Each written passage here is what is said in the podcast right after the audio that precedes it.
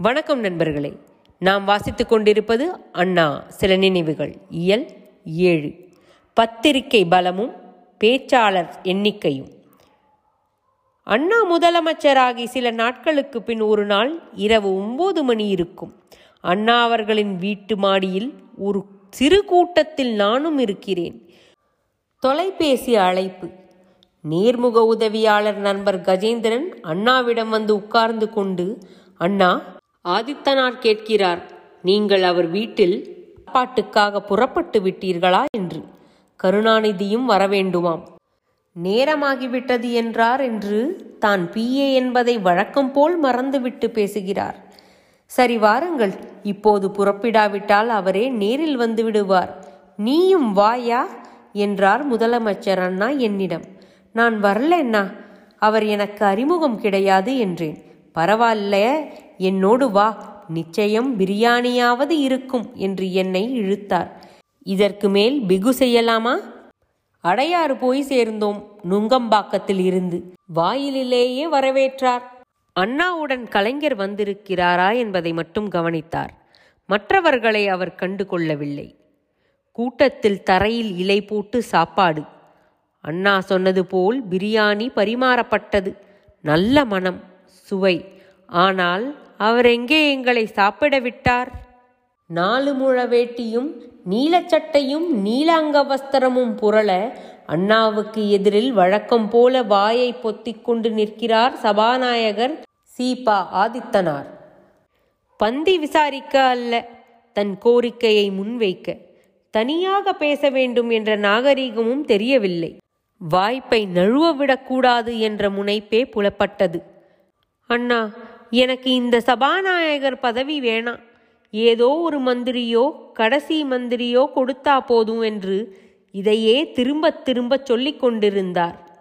அண்ணாவோ குனிந்த தலை நிமிராமல் சாப்பாட்டில் கவனமாக இருப்பது போல் பாவனை செய்தார்.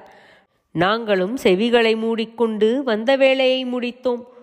ஒரு வழியாக புறப்பட்டு வாய்ப்புறம் வந்து காரில் ஏறும் முன் ஆதித்தனார் அண்ணா நான் சொன்னது என தொடங்குவதை அறிந்து கருணாநிதியிடம் பேசுங்க என்று சொல்லி தீர்ப்பு வழங்கிவிட்டார் அண்ணா.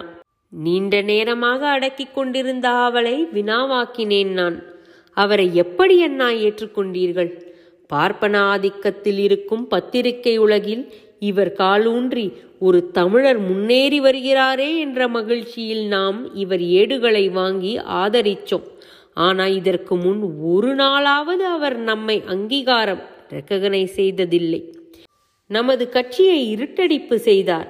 என் நடராஜன் தவிர வேறு யாருடைய பெயரையும் இதுவரை தினத்தந்தி மாலை முரசில் வந்ததில்லையே.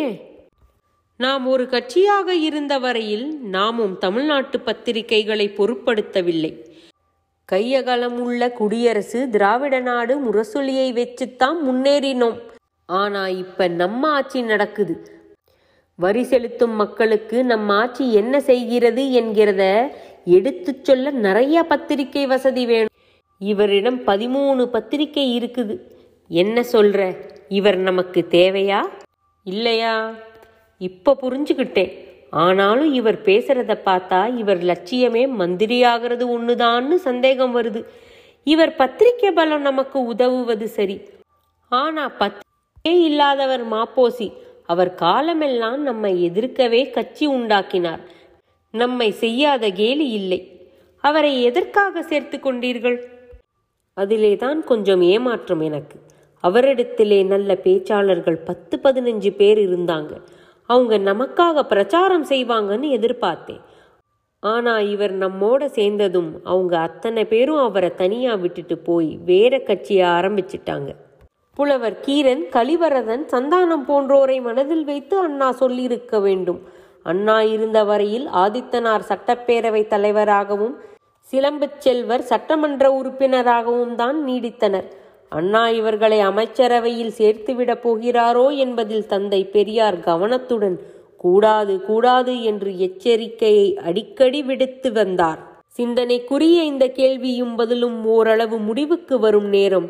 நாங்கள் நுங்கம்பாக்கம் அவென்யூ சாலை ஒன்பதாம் எண்ணில் உள்ள இல்லம் வந்து சேர்ந்து விட்டோம் ஆயிரத்தி தொள்ளாயிரத்தி அறுபத்தி ஒன்பதுக்கு பிறகு ஆதித்தனார் அமைச்சராகவும் சிலம்பச் செல்வர் மாப்போசி சட்டமேலவை துணைத் தலைவராகவும் நான் செய்தித்துறை அலுவலராகவும் விளங்கிய காலகட்டத்தில் எங்களிடையே நல்ல இணக்கமும் இறுக்கமும் ஏற்பட்டது. ஆதித்தனார் நாள்தோறும் எனக்கு ஃபோன் செய்து ஒரு மணி நேரம் பேசுவார். திமுக ஆட்சி கலைக்கப்பட்ட மறுநாளிலிருந்து ஒதுங்கிக் கொண்டார். மாப்போசியும் அவ்வாறே. ஆயினும் என்னிடம் நட்பு பாராட்டுகின்றார் இன்னமும்.